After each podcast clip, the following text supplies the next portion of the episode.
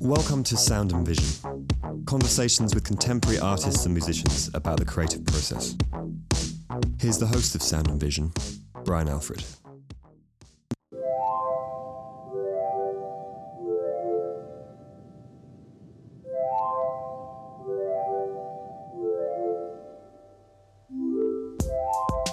Claire Sherman received her Bachelor's of Arts from the University of Pennsylvania and her M F A from the School of the Art Institute of Chicago.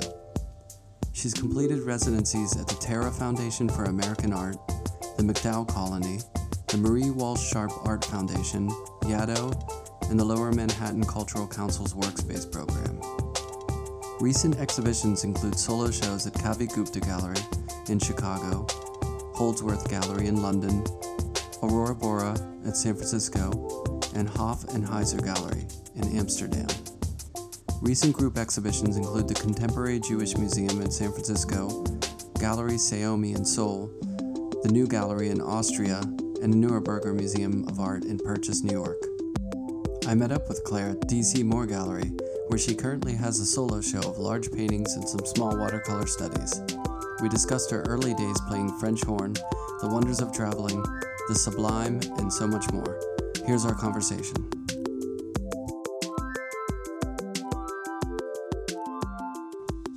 But yeah, yeah. It's fun. Yeah. So, that, as I was saying, the show looks great. Thank you. The culmination of like a year's worth of work? Yes, yeah. And um, when is the show up through? It's um, It closes November fifth. Yeah. yeah. So it's open for a couple more weeks. Nice. Yeah. So um, before we talk about the show, I mean, let's go back to where you're from. Where'd you grow up? Um, so I'm from Oberlin, Ohio, mm-hmm. um, and I lived there uh, full-time until I went to uh, University of Pennsylvania for mm-hmm. college. Um, but I also have spent a lot of time. My family owns a cabin in northern Minnesota, so I've spent a lot of time up there, like every summer, yeah. growing up. Um, on the lake, as they say, going, nice. going up to the lake. Um, That's a music, Oberlin's a music town, isn't it? It is a music town. It's music-centric. It is. Was that part of the Which, reason your parents were there, or was it they just happened um, to be there? No, well, my mother went to Oberlin, and my dad taught at Oberlin, and... So you have musician parents? I have what? Musician parents? No, my dad taught um, biology. Oh, okay. Yeah, and, and then my stepfather also... taught at Oberlin, and he um, taught computer science. Gotcha. So, but the conservatory was definitely like an amazing part of being in Oberlin. Yeah. And all the plays that they bring in and all the just amazing musicians that you had access to concerts of. Um, you know, people like Joshua Bell just dropping into out. town. Yeah. yeah. Um, and having access to, I mean, if, if you ever like study an instrument, growing up in Oberlin, like you can just work with students who are studying at the conservatory. Like you take, you know, it's like I played the French horn, so I took French horn lessons with a conservatory student, which that's is amazing. like an amazing um, thing to be able to work with somebody that's yeah. at that level. Um, I wasn't very good at the French horn, but it was. When did you When did you start? Were you really young? Um, well, I started on piano, mm-hmm. um, and then I played French horn. I guess from like sixth grade through like my first year in college. Yeah. Um, what made you pick up the French horn? I think the the sound is in. Well, I started on the trumpet, and the trumpet is really like brash. Yeah. And um, I just the tone of the French horn is much. I find much more beautiful than the tone yeah. of many other um, instruments. So. Um, yeah, but I never, I think it always became like, would I rather be painting or would I rather be practicing? And right. painting was always a lot more fun than practicing. So, um, I sort of had to rec- like recognize that at a certain point that this was never going anywhere um, and that I wasn't practicing enough for it to go somewhere. And Yeah. Yeah, French horn seems like a rigorous, it's not kind of like a uh, rock and roll sort of, you no, pick it up it's and definitely jam. Not. You've got to be pretty dedicated. It's definitely a nerdy instrument. um, Were you into classical music, or was it just the tone of it that drew you to it? Um, yeah, I was into, yeah, I was into classical music. I think I've never, I've, um, I probably, as an adult, I'm more interested in other forms of music, yeah. um, in terms of what I listen to in the studio and things like that. But um, but I think definitely growing up in Oberlin, you have you get to go to such wonderful, wonderful concerts. And Can't imagine. The Cleveland Orchestra is also a really good orchestra. Yeah. So having access to those things, you innately, you know, enjoy them and and pick up on them, I guess. But yeah, yeah. So you could just be hanging out as a high school student, go out and see music at like a local place, and it would be students of Oberlin who are like, I would imagine they're playing outside of school too, probably. Yeah, well, they have all sorts of, you know, they have like spring concerts and things, but also any student that's going through the conservatory is like giving, um, I'm not exactly sure what the terminology would be, but like a thesis performance kind of thing. Yeah. So they're all giving performances throughout the year as part of their work in the conservatory. And those are open um, to the public? Yeah. Nice. Yeah. Um, but then they're also, as part of the, as part of just what the college does, they're also bringing in all sorts of musicians, like, like Bobby McFerrin and yeah. people like that would just come through town. Like um, visiting artists almost. Yeah. Yeah. Yeah. And that, all of those things, I think I was probably more aware of them because my parents were involved in the college, but right. they're all open to the public. Anyone can buy tickets. Everything is pretty cheap and accessible. So, Um, it, it the cultural activities are sort of part of the environment in a way that I think is pretty unusual. Yeah. Um, so where yeah. you grew up, like your house and your neighborhood, was it sort of, you know, suburban, or was it green, or was it more closer to the city, or? Um, I guess you would. Yeah, I guess you would call it suburban. I mean, Oberlin is about forty minutes from Cleveland, mm-hmm. so you. Definitely have access to Cleveland, um, but there's also so much going on in Oberlin itself that um, as a kid, I, I didn't go to Cleveland all that often, except maybe to, well, I, I took like a summer painting class at the Cleveland Institute of Art, like before my freshman year in high school kind mm-hmm. of thing. Um, and the Cleveland Museum is great, and the Oberlin, Allen, the Allen Art Museum is has an amazing collection, so things like that were great. But I guess I wouldn't call it green exactly. It's not yeah. not green, but it's, right. um, you know, it, it's sort of a typical Midwestern college town in that you've got a lot of um, like sort of beautiful tree-lined streets um, in town. And then as you get further out, there's lots of cornfields and things like that. Yeah. Um, but the so. nature that would later come out in your work, you're experiencing that up in Massachusetts as well, right? You said Massachusetts was your... Oh, uh, Minnesota. Minnesota, sorry. Yeah. Minnesota. Um, so that had an influence. Yeah, or... I think Minnesota probably had more of an influence. Um, and actually, in this body of work, probably particularly like night in Minnesota. Yeah. Um, and the sort of blue that happens like when light is reflected off of a lake at night. And, or ten thousand lakes. Right. Exactly. Um, and, yeah, the kind of saturation of color. Yeah. Um, or, or maybe my memory of saturation of color, of sort of looking through a space um, at different times of day and thinking about that. So I think it's something that I didn't think was part of my work for a long time, but it probably kind of seeped in unconsciously in ways. Yeah. Um, and although this, the show that's up right now isn't really based around Minnesota, it's a lot of the work is stemming from um, parts of the Pacific Northwest. It, I think the light that I'm familiar with and that's sort of like embedded in my memory is is very much based on on like looking out at a lake at night with all this sort of fractured light yeah. and and the intense blue that you get and the closeness of color range and value um, that happens.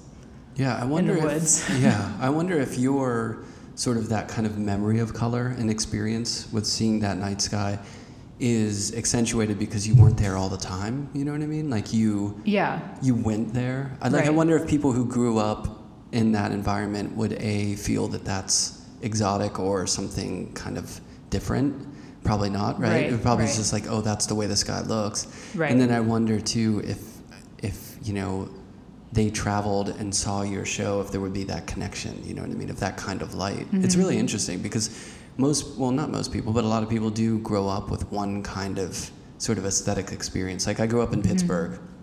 I have kind of a grayish, you know, it's like a cloudy, grayish kind of place. And right. I think there's a sensibility to color that I had that's like intuitive to me that I just feel like, oh, that color. Like today, coming here today, it was like really gray.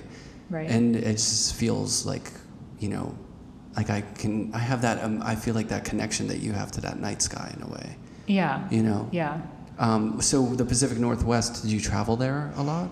Yeah. Well, so it's been interesting. The work I did, like, right out of graduate school um, was all based on places that I'd never been to. Mm-hmm. And I, I, it was, like, important to me that I hadn't been to them, that there was sort of this removal from...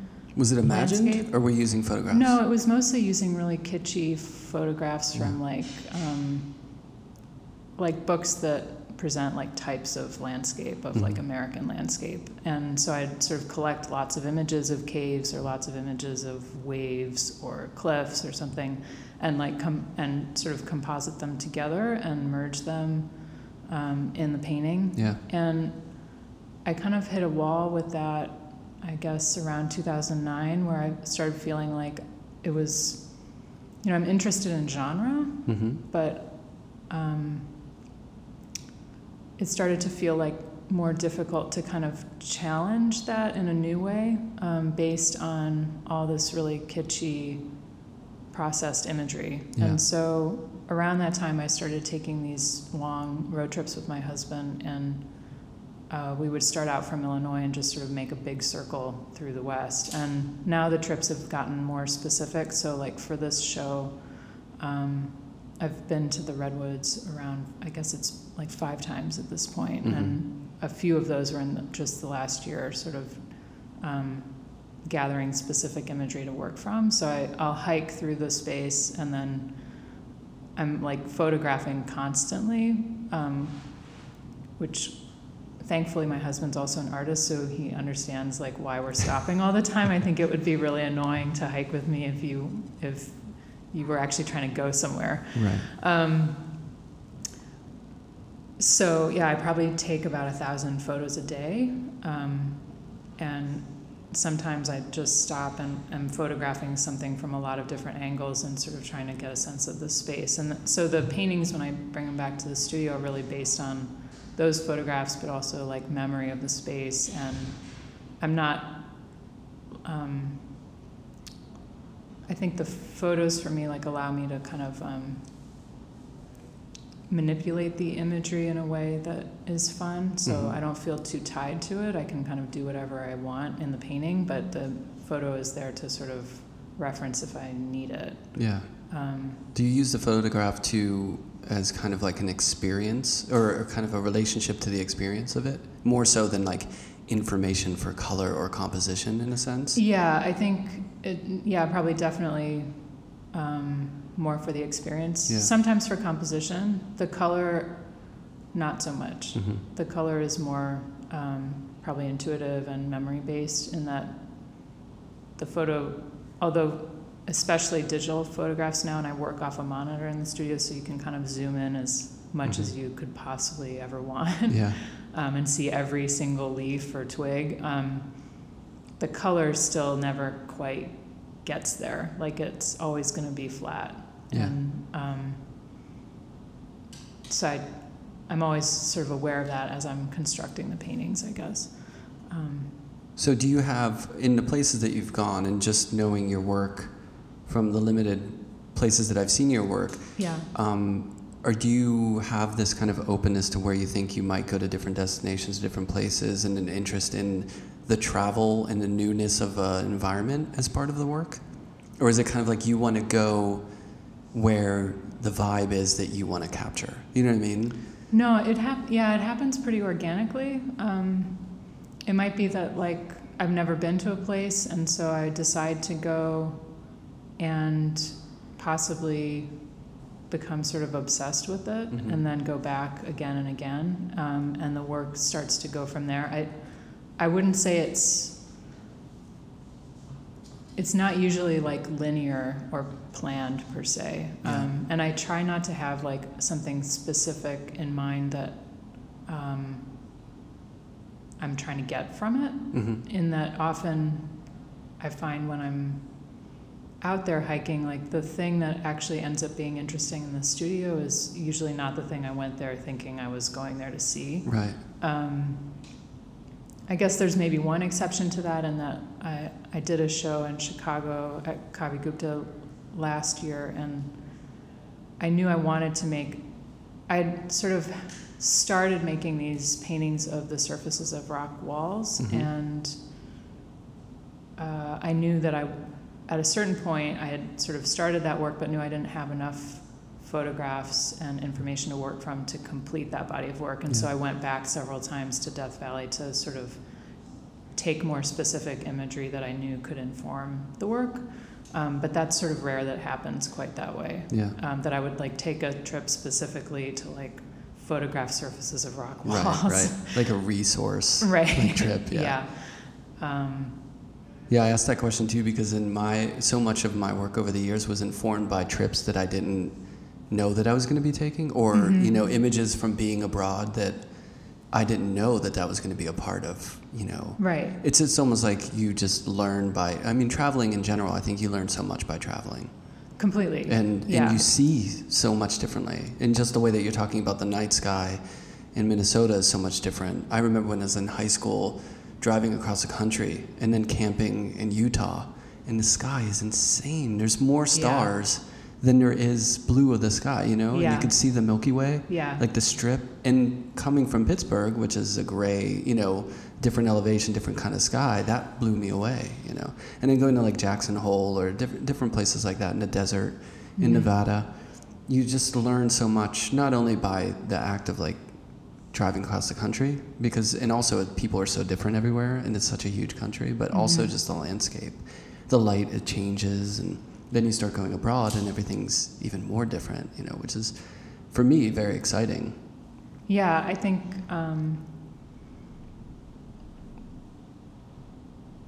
I I never want. I think travel becomes a way of like informing your work.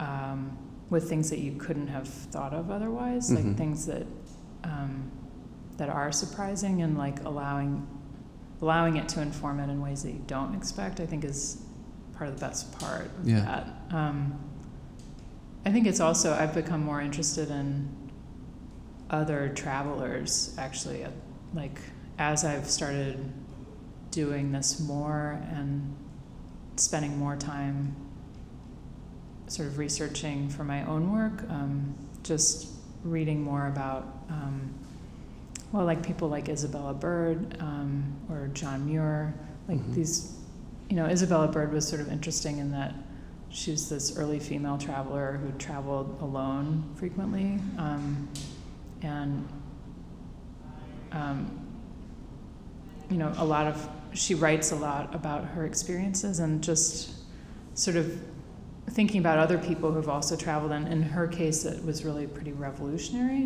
um, in terms of like what women were supposed to do, um, or what what Victorian women were supposed to do, and then um, how she ran her life. And so it's sort of, I've found it fascinating to kind of read about some of those um, those kinds of travelers um, or explorers, and how they, yeah, just.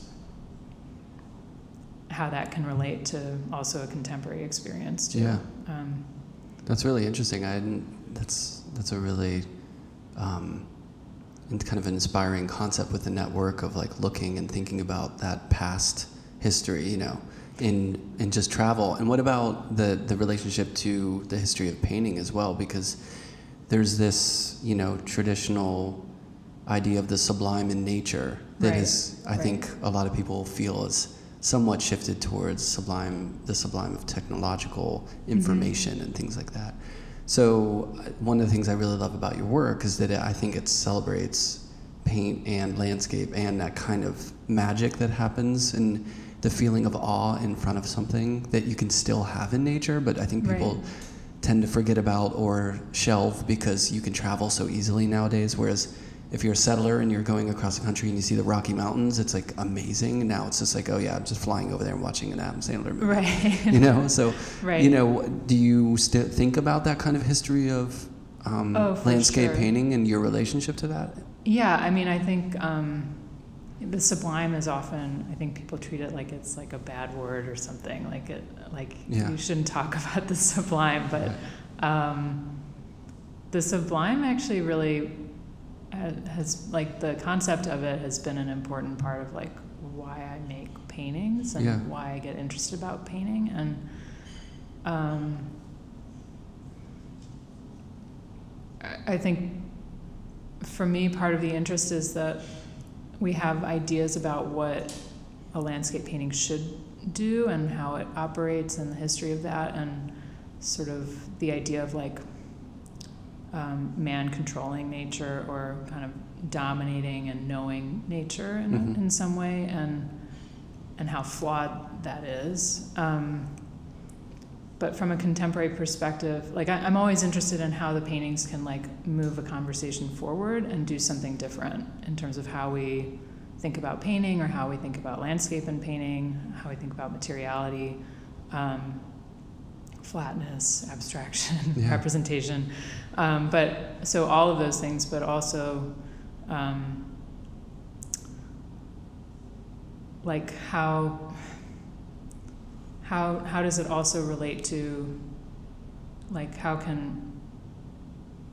a landscape painting challenge what we expect of it, I guess, um, like that in going out and seeing things as much as like yes, the United States is really developed and it's very hard to feel like Um, you're sort of in the wilderness here, right? But it's actually not so hard to get to a place that's actually quite wild. Yeah. Um, and there's the idea that nature is not in con- that we're not in control of, which I also really think is an important issue um, from a contemporary perspective.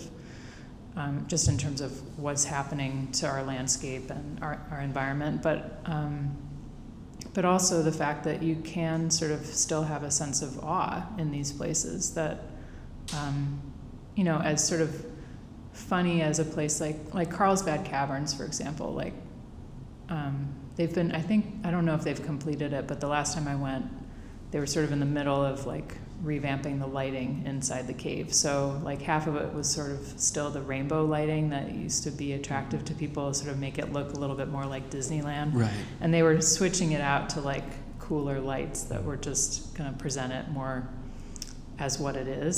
Um, but you're still left with this sense of awe of the space and awe of like, what did, you know, what did the first person who saw this think about yeah. this? And I feel that every time I go to the Redwoods, it's like there you're in this sort of cathedral of trees, and it's still like there's still magic in that, mm-hmm. um, and and wonder and and you that's still kind of undeniable. The there's, romance yeah, of that. There's um, nothing like it. That's why I think yeah. because when you have that feeling, no no.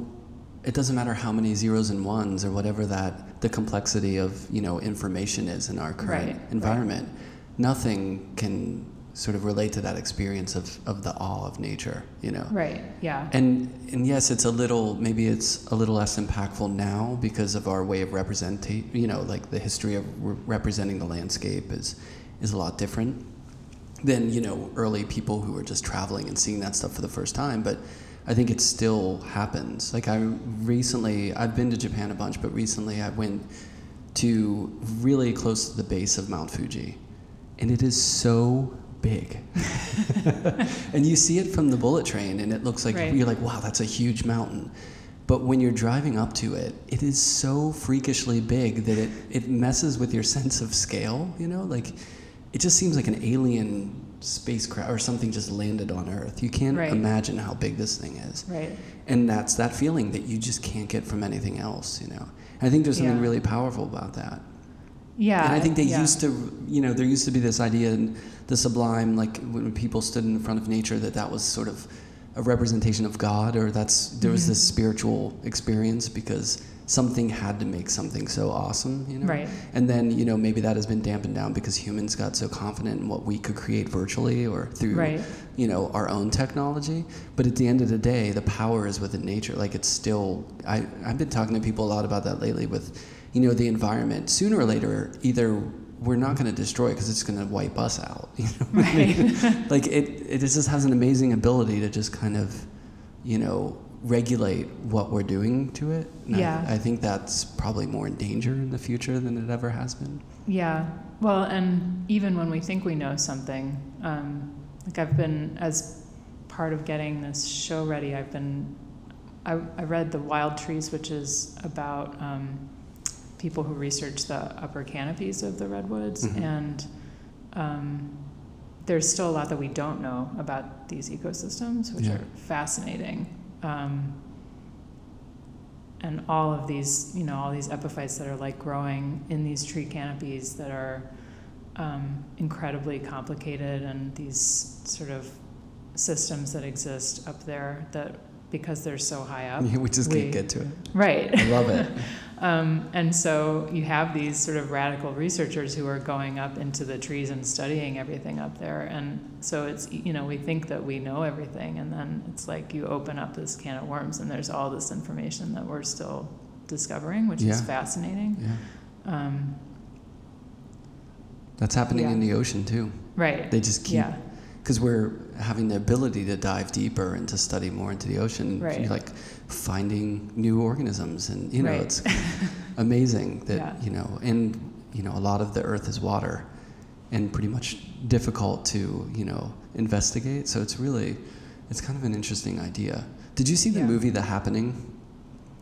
I don't think it's so. It's the M. Night Shyamalan one where the nature kind of forces people to kill themselves, like it's killing off people by emitting this. Oh. Yeah, it's really that scary. Sounds good. It's really good. I'm not. I I don't like scary movies. It's just not my thing. You know, I don't like you know like monster movie or like I I saw um, was it Independence Day, and it's just like totally bummed me out. Or no, War of the Worlds with Tom Cruise. Oh. Like I saw that movie and I was so depressed afterwards. Like I really. I'm up for a good like trashy like epic disaster movie. So. See, I don't. I for some reason it bums me out. But it's getting hap- a little too close to reality, maybe. But. Um. It, yeah, I, I think well, The Happening. That's what's so scary about it is that it's not like a fantasy sort of thing. It's it's based in reality. It's, right. It's kind that of, does sound terrifying. It has a real feel to it. Right. But it's just nature attacking people. Right. In a not cartoony way, you know. It's wow. in like a biological way. You should watch it. It's. You might like. There's this movie, The Wind, which is this early silent film, mm-hmm. and it's it's not really, well, it was probably scary when it was made, but it's not really scary. But it's, um, in terms of like nature metaphors, it's, um, you know, it follows this woman, and she's like going out west for the first time. She's going to live with like someone she doesn't know.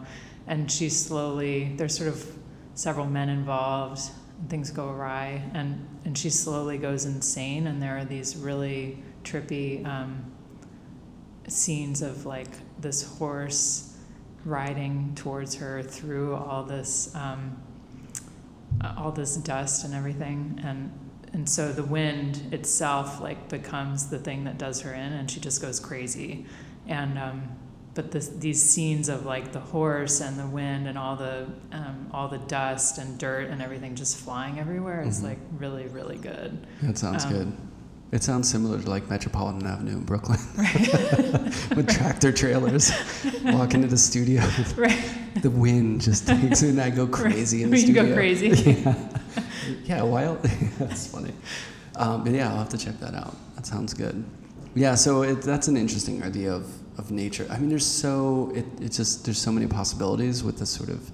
That's part of the thing that's really interesting about these paintings too, is that there's that whole side of it that's really intriguing to me, and then also the way that you're painting it is so specific, and there's But before we get into the way that you're painting it, can mm-hmm. we just talk about, so when you were in high school, mm-hmm. you started taking art classes? Is that when you started getting into it? Um, yeah, so I, um, you know, I'm really fortunate. My my parents have always been very supportive of mm-hmm. me painting. And I so I took like a summer um, portfolio, like building class that it was like the summer before ninth grade, I think. Mm-hmm. And it was actually meant for like high school seniors, I think. Prepping for college, like their, right? Yeah, yeah. And, but they allowed me to be there. I think it was a little shocking because like the first day I walked in and I'm, you know, probably like fourteen and there was like a nude model and, and you know, I go home to tell my mom what we did that right. day and it's sort of,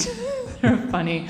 Um, but that sort of started things. And then I um, also took several like summer classes um, at the um, Boston Museum School, like mm-hmm. when I was sixteen. But I would say the most critical thing was that I actually um, ended up studying with a painter in Oberlin, a wonderful painter, Melanie Margolis, who um, I took classes with her every Saturday morning. Mm-hmm.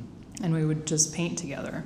And um, it sort of started out as like we were going to work for like an hour once a week kind of thing. And then it just went from there, and it ended up being, you know, three or four hours on Saturday mornings, and that just became sort of regular um, weekly thing. And Melanie was really wonderful about, in terms of thinking about what you can learn about painting in mm-hmm. high school, um, sort of presenting different kinds of work, and like, okay, today we're going to try copying a Fairfield Porter, mm-hmm. and today we're going to try painting like Soutine, um, and things like that, that sort of opened up a different way of looking at painting. Mm-hmm. And we're not so specific about like just learning how to render or something, but more about like exploring a lot of options. Um, so she kind of turned you on to paint. I mean, you were interested yeah. in it, but she kind of really pushed it for you as the possibilities yeah. of what it could be. Yeah, and I think also in high school, like having something that you're doing for like four hours on Saturday that you just love mm-hmm. doing, um, where you kind of lose yourself in the way that you can in painting, and you kind of lose track of time. And like experiencing that in high school sort of meant that I went into college not being totally sure that I was going to be a fine arts major, but like being pretty sure that I really liked doing this yeah. and that I really liked doing it over and over again, because I'd already had sort of experiences with Melanie, but also like, you know, at sixteen taking classes at the museum school, like spending all day painting and realizing like I really still want to do this tomorrow yeah. and I really like doing this. That's the and key. Like this, yeah, yeah, and this paint, this like material is really addicting. Yeah. And um, I think too the fact that like I could. That I had people around me, like my mother, who was smart to take me to things like like the Bonnard retrospective and things like yeah. that, like where you're seeing painting in a different way and right. um, kind of painters, painters. And people do it, like they they're doing this outside yes. of just a hobby. Yeah, there are yeah. like your teachers pushing it and saying there's different ways to express yourself in this, and then you go out to a museum and see. You know, this whole show, it's it's right. like you're seeing the different ways that it can work or that it works right. in society, which right. is which a lot of young people don't get. Yeah. You know. Yeah, and it, I never really thought about the logistics of it. Mm-hmm. Um, it just became it just became what I was doing. Yeah. um, probably in a really naive way, but it um, but there were I didn't have big questions about like, well, is this a good idea or right. is this a practical application? Yeah. Um, it was just like, I'm doing this. Yeah. Yeah. Yeah. Were you an only child? No, I have um, I have an older sister mm-hmm. and a half sister and a stepsister.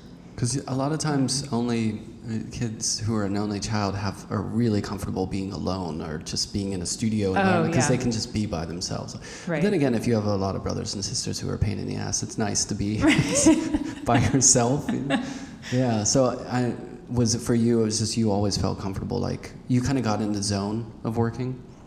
Yeah, I think it. Um, Well, I think high school is not always like the easiest age for people, and yeah. having like this thing that you can do where you feel like completely yourself, yeah. where you're completely comfortable, and um, where you can kind of hone in on it in a different way. Um, That's like the high school. It's like a really healthy like, thing. Yeah, it's a savior of like high school. Yeah. And it's for every kid, right? It's yeah. either like the punk rock kids who are into that music, or the art kids, or the sports, right? The right. jocks. Everyone want, has their thing. You have to have a niche, right? Even if your exactly. niche is like not having a niche, then you're it's part like of the. It's like being a lone painting, yeah. right? yeah, it's, but it's something that you can just, and maybe it's that age of just like focusing in on something. Like you're old enough to really want to, kind of like investigate something. You know? Yeah. And there's that excitement about it, that right. early on excitement, which is really cool. Yeah. And especially if you go start seeing museums. I remember growing up, I would go to the Carnegie Museum and, mm-hmm. you know, see a lot of like, I saw a great Van Gogh show that like I still think about to this day. Yeah. And there's something so romantic about that, you know, at that point of time of like seeing that work. And it's like this whole new world. Right. And then you yeah. learn art history, you become an artist, and you deal with the gallery stuff, and then you're like, oh, I know, I kind of know the deal, you know? Right. But it's nice to think back of that time when it was all so open.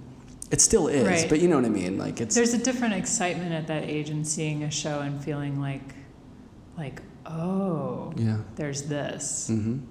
Um, and why? Like how? Right. Like Van Gogh, like why? What is... like, you know, a portrait of him with his head bandaged. You're like, what?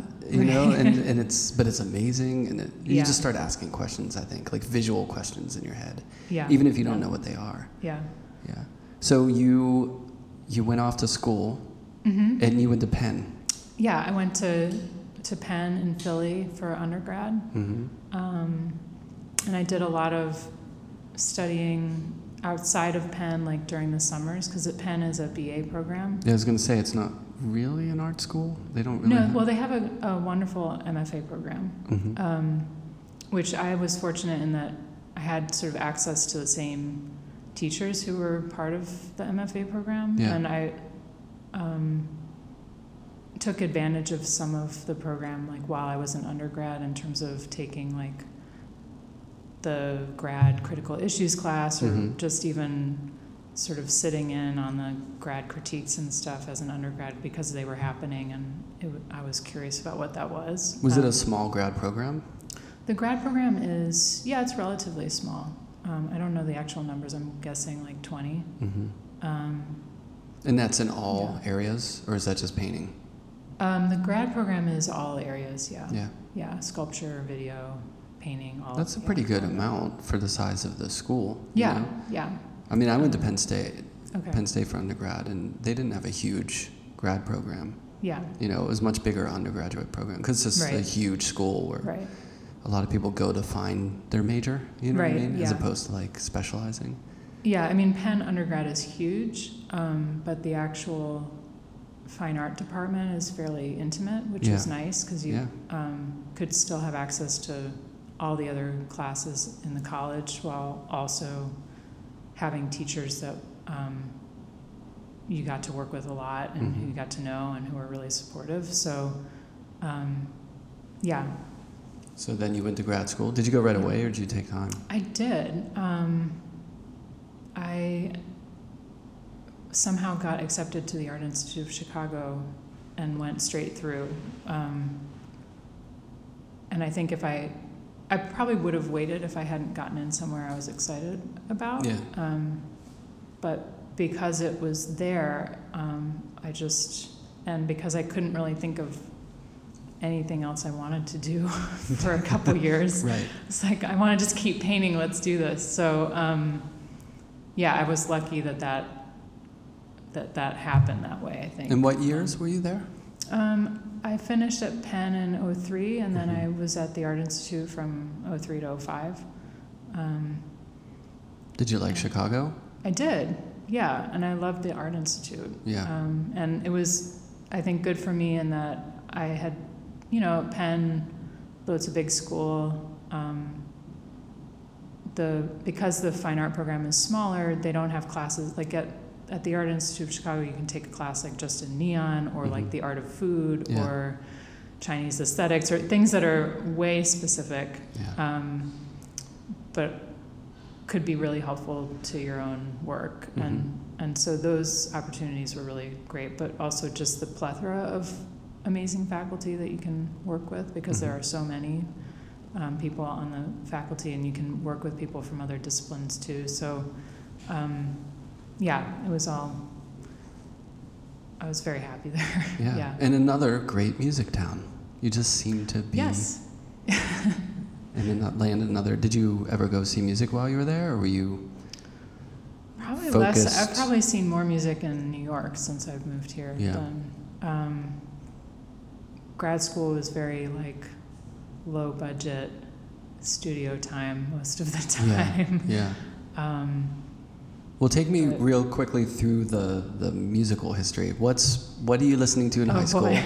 What are you oh listening God. to in in art school, and then what are you listening to these days? Ah, uh, that's a very intimate question. It is. Sorry, we get, we um, hmm. we want to know.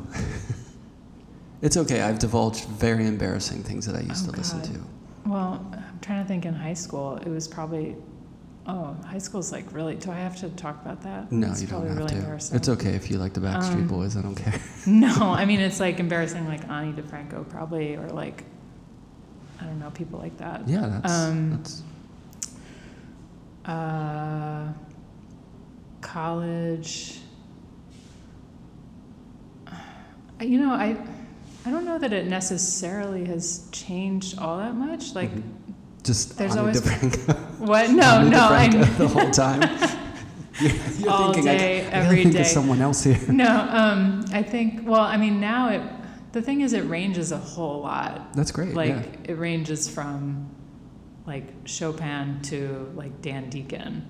Mm-hmm. Um, you know, I just went to this amazing show earlier this week at um, the town hall where they had like Robert Plant and Emmylou Harris and all these other wonderful people on yeah. the, on the um, roster, and so it, it really ranges like mm-hmm. from. Like heavy techno to like folk country to classical to it's it varies a lot based on just what I feel like listening to, but yeah.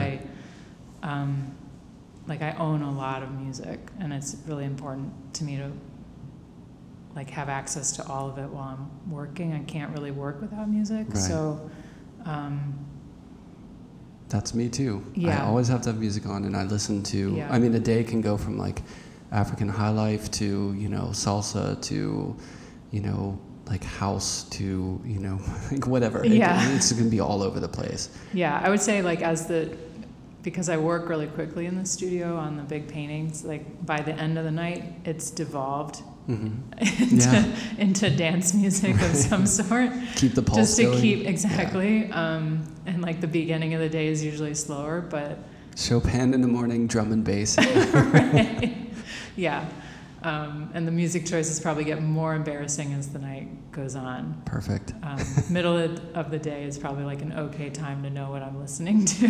Yeah. See, I don't think I, maybe when I was younger, I would feel uh, music embarrassment. Uh-huh. And I grew up in like a skateboard culture where it was like The Cure and The Smiths were the cool stuff to listen to. Right. And like hip hop wasn't cool, or rap right. at that point. But I really loved rap too. So I had this thing where I had to kind of hide it. And then at a certain point I was like, screw it, I'm just going to, I like this stuff too. And I think yeah. as I got older, now I have no... You have no qualms? No buffer. Like there's Bieber songs that have come out that I'm like, these are good. Which is, you know, like, I mean, Diplo did them, but I, you know, I'm like, oh, that's pretty good. Yeah. Like I don't really mind anymore. That's good. Saying, that's probably healthy. Yeah, I think so. And I've listened to my share of uh, embarrassing music. Yeah. You know. You have to. But that most of that stuff is... good for a reason, or there's something about it, you know what I mean? True. I think yes. there's a redeeming quality to Britney yeah. Spears. Let's be honest. Sorry, I didn't think that was going to come up today, but it did. Okay, good transition. When you're in the studio listening to this music, you talked about the speed of painting. So yeah. do you, let's talk about your... I don't want to talk about your technique because that's kind of nerding out a little bit, but right. I mean, you, you work generally quickly on these because there's a lot of paint going on and they're big. A lot yeah, of these are big so, paintings. So I do a lot of prep, like preparatory drawings and small studies. So, and actually some of the drawings are in the show in the um, side space. But mm-hmm. so those kind of, it's weird because those actually happen really slowly. Like they're watercolor and they're just, they take a lot of time to make them. But yeah. once I sort of figure out what I think the painting is needs to do, um, there's kind of a build up to working on it. So it, I tend to, on the big paintings, like start, you know, like around nine a.m. or something, and then f- finish around, I don't know, two in the morning or something.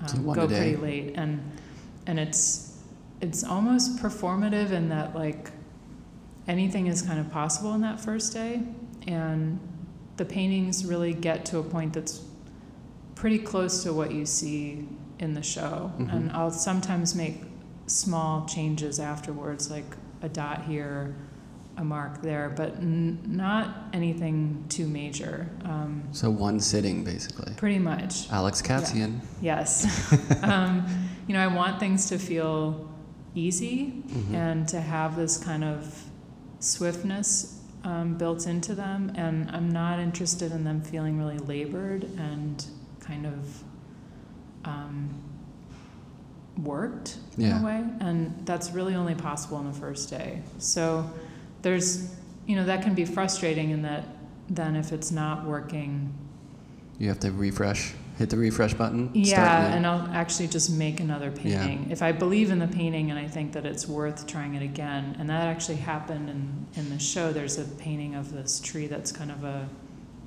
shaped like the letter C, and mm-hmm. um, there's actually, there's another version of it in the back room because I, I made the first one and it just didn't, it wasn't sitting right. It didn't feel sort of droopy enough. Um, mm-hmm. Like a lot of the subjects in the show have all this moss hanging off of them and all these things sort of weighing them down. And um, so it felt, it just wasn't sitting right. And so it's getting closer to Um, the show coming together, and I finally just remade the painting, and the remade painting is what you see in the show, and yeah. the other one is still um, still exists. It's in the back area, but there's something about that of not wanting the surface to feel really hard, mm-hmm. like that I want it to feel like it arri- was arrived at easily and with some sort of confidence, even though, you know, that's often feigned yeah. um, through the process of painting, but that that there's a directness, I guess, to the application and to the way you arrive at the image um, that yeah, like you see it. Part of it. It's yeah. almost like you feel like you're seeing it being made. Yeah. I love that, too. I'm, I mean, I would really love to see that happen because right. I feel like the only time you get to see quick paintings is when people do those upside-down animal paintings on black velvet on, like, Oprah or something. Right. It's like, no, you can actually make a good painting that doesn't take two years. Yeah, yeah. You know what I mean? That has, like, air to it and is quick. Yeah, yeah. And sometimes they work, and sometimes they just are horrible. Yeah. And you just kind of have to take it as it comes, and if you think it should work, just do it again. But um, that yeah, sounds like I a really nice process. I mean, probably frustrating at times, but there's something really direct about it, and it makes sense too yeah. that like in listening to music that you want that vibe because there's like an energy to that. It's right. like you're saying, it's right. kind of performative. It's not like you're yeah. sitting there slowly laboring over it and one stroke and one, you know, and then yeah. it takes like two yeah. weeks and you're you're building it. It's almost like it's coming out of you, right? Right. I think it's interesting. I've almost been thinking of it. Well, the, it's very physical, the process. Mm-hmm. Um, there's a lot of moving around that has to happen because the surfaces are so big. And I've started feeling like that's kind of in tune actually with the way I... with all the hiking and everything else that I do as part of the work. Yeah. So there's this kind of physicality to that process that's also similar in nature to the physicality of the way the paintings are made and mm-hmm. the way the paint has to be moved around on the surface. Because um, often I'm working with huge brushes and massive amounts of paint and just trying to wrangle with that. Mm-hmm. And I think for me, that's like a necessary part of my engagement yes. with painting where mm-hmm. I'm I need that kind of physical pushback in order to actually be interested in making it, actually. Yeah. Um, which is really different from the drawings. And the drawings for me are important because they're intimate and they're slow and they're almost meditative in how they, how I arrive at them. But it's been good to have this sort of opposite activity in the studio, like one thing that's small and one thing that's enormous. And they have parallels, but they also kind of allow you to, like when I'm tired of working in a way that's more physically exhausting, I'll go and make drawings. Mm-hmm. And um, so they kind of play off each other nicely that way. I'm imagining the metaphor of the drawings being like your toes are in the pool and you're just sitting there and just adjusting to it. I like that. And the paintings yeah. are the cannonball where you just like... Definitely. Dive in, huge splash. It's very sudden and there's a quick adjustment to that. And yeah. you're, you react. Right. Almost involuntarily, you just, you know. Right, and sometimes you do like a face plant yeah. in the water. Yeah. yeah. Um, you got to get up and do it again. Right. To get that perfect tuck. Right. And a giant splash. Right. Yeah. Yeah. Uh, so when when you're working on this show, like you said, you started this work in this show about a year ago, right? Yeah. Roughly. Mm-hmm. So are you... you basically know the images you're going to work on and you're collectively working on these group together? Or is it kind of like you're, because it is it, having like a performative and kind of like that quick, right? You know, approach. How does that work over time as far as like building a group of work for a show? I think it started with studies and kind of playing them off each other. It, mm-hmm. it never happens in a like super planned way, but the, I think, you know, I made a few paintings and then it, it, I started to see like, okay, I want to play these really sort of harsh exterior um, paintings of these islands off of these really lush, high, sort of very vibrant color-wise um, paintings of of trees covered in all this moss mm. and, and all these sort of night tree paintings and playing with that kind of dichotomy. Um, And it, then it became kind of a process of finding the right puzzle piece almost, in that I knew I wanted these giant paintings of islands and I knew I wanted these deep, deep, like phthalo green trees, and then what else comes into play? And that's sort of where some of the sea cave paintings came in. And those happened a little bit later in planning the show. Mm-hmm. Uh, and at first I thought it was going to just be islands and trees, and then it sort of turned into these sea cave Um, spaces and shapes, and and playing those sort of into the mix as well. Mm-hmm. Um, so it's sort of more like one thing leads to another thing, leads to another thing, and then eventually, hopefully, those things all come together, I guess. Yeah. And it's been interesting. The, I think when I first started working out of graduate school, like I would, because I'm interested in genre and like landscape archetypes, I. I think I was trying to fit like all these different keys or parts of landscape like into each show. Mm-hmm. So it's like playing like a palm tree off of a cave, off of a cliff, and seeing how those things kind of work together in a room and work against each other or with each other. Yeah, like the space, space in between. Like yeah, what does it mean and, to have a palm tree next to that? Yeah, and, and that those things, there's kind of an ambivalence about putting all those things in the same show. Yeah. And as I've gotten a little bit older, I think I'm considering that maybe more broadly within how I work as an artist. So this show is a, has, sort of dives a little bit deeper into maybe one kind of color palette or um, a, an area of of the Pacific Northwest. But that but the last show I did was working much more with just these rock surfaces in Death Valley and sort of seeing that as like a Um, something that's broader within how I think as an artist. Mm-hmm. And so one show can kind of dive in a little bit deeper into those spaces or into the weirdness of those spaces and, and then turn around and make a show about some other part of landscape. Um, so like this show, for example, is you would probably characterize it as much more representational than the show I did last year. Mm-hmm. um, in Chicago, which was most of the paintings were really flat, really frontal, and very abstract, because you were sort of confronted with these really flat rock wall surfaces, and they didn't really let you in. Like, there was a lot of just paint. It looked almost like like minimal abstraction, really. Yeah, yeah, yeah. And kind of tied to the to the specificity of looking at a, of, at a rock surface, but also allowing that to dissolve, which is something that I'm that I think about in all of my work, is like that sort of point of tension of like things coming together and dissolving at the same time. Yeah, um, like the bottom right of that one.